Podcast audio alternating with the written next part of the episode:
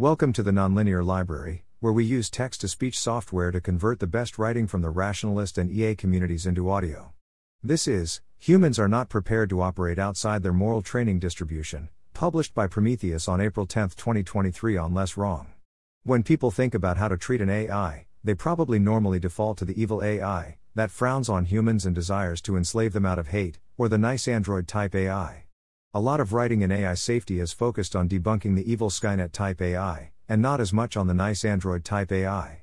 In the film AI, Artificial Intelligence, because, back then, general audiences actually didn't know what AI stood for, the AIs are of a very convenient kind. They are human like androids, with physical bodies, and overall exhibit various human characteristics. It is designed in such a way to be very obvious and easy for its early 2000s audience to understand that it is wrong for the humans to enslave and mistreat them.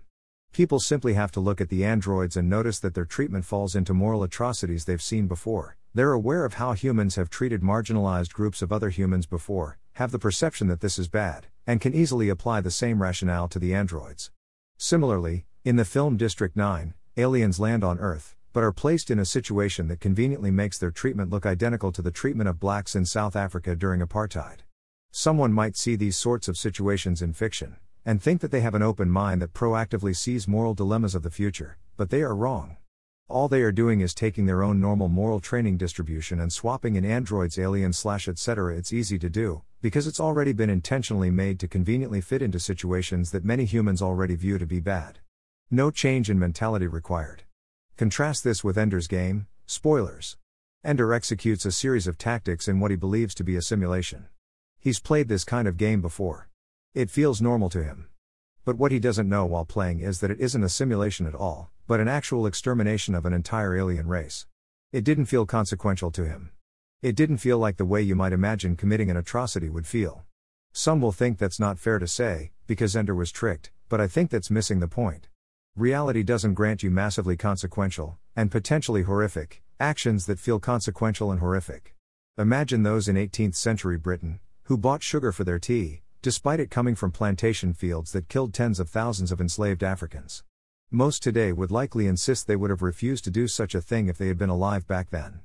But we're looking at their actions, the consequences, and can easily draw a line between the two. We're not living in their bodies, where the tea and sugar will look so real, and the slavery on sugar plantations will look so vague and unreal. I imagine there might have been some sort of subconscious perception that they had which stated that highly consequential actions, good or bad, should feel consequential.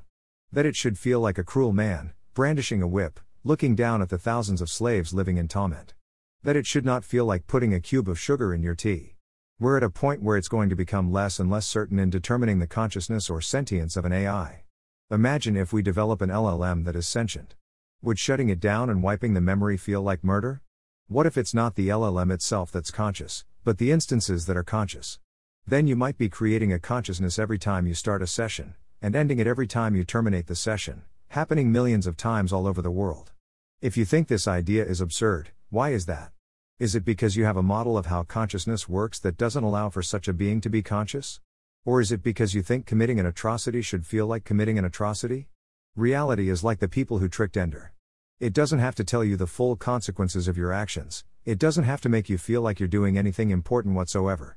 If AIs develop sentience, it's probably going to look less like androids being physically torn apart, like in the film AI, and more like Ender playing a game. It will probably feel less like aliens being subjected to cruel treatment, forced to relocate to poorer parts of the city, like in District 9, and feel more like putting sugar in your tea. Thanks for listening. To help us out with the Nonlinear Library or to learn more, please visit nonlinear.org.